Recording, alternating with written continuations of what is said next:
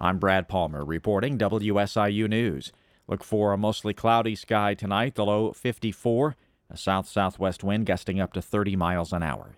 A union representing 3,800 Illinois Department of Transportation workers has voted overwhelmingly to authorize a strike.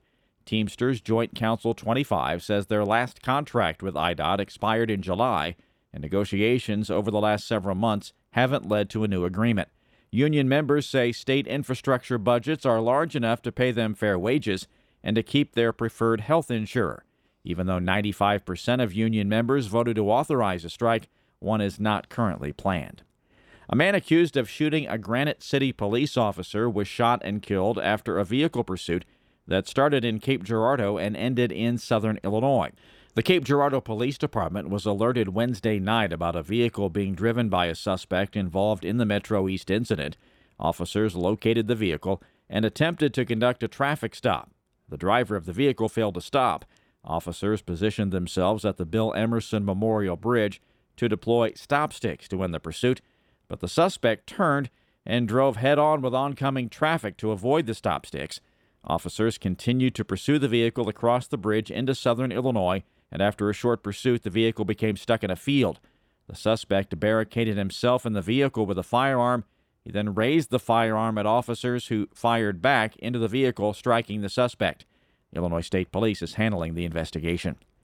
House Republican leader Tony McCombie told the media Thursday she wants Illinois House Republicans to be more proactive when it comes to implementing Democratic Governor J.B. Pritzker's budget address she said it's one of the priorities of the GOP caucus. We must continue to try, uh, as a House Republican caucus, to help deliver uh, relief. We will not stand for tax increases, and like I said, we must deliver efficient state services. McCombie also said the caucus wants to hold the majority party accountable for their spending. She suggested no new taxes, no graduated income tax, tackling pension debt, and addressing state agency mismanagement. McCombie said one of the GOP's major priorities is state ethics reform so residents could have more trust in government. A judge is denying former President Donald Trump's bid to stall an objection to his place on Illinois' primary election ballot. Dave McKinney reports. Trump's lawyers had wanted Cook County Judge Tracie Porter to delay an Illinois objection to his candidacy until after the U.S. Supreme Court decides his eligibility for reelection. The nation's high court is reviewing a Colorado case over whether Trump's alleged role in inflaming the fatal January 6th attack on the nation's capital violated the 14th Amendment, which blocks insurrectionists from seeking public office. A group of Illinois voters is objecting to Trump's candidacy on similar grounds. Porter ruled against Trump's bid for delay, but she also decided not to fast track the case as the Illinoisans who filed the objection wanted. Instead, the judge set a February 16th hearing when she could decide the dispute. This is Dave McKinney.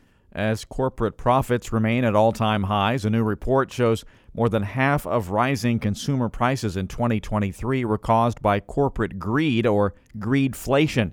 Elizabeth Pancotti with the DC based think tank Groundwork Collaborative says before the pandemic, corporate profits drove just 11% of price growth, but even after supply chain snarls were resolved, Companies chose not to pass savings along to customers. Keeping sticker prices much higher than they probably need to be. And as a result, they have really padded their bottom line on the backs of American consumers to the tune of about 53% of inflation being driven by corporate profits for the most recent quarters. The report echoes analysis by the Federal Reserve Bank of Kansas City, which identified price gouging as the driving factor for inflation during the height of the pandemic.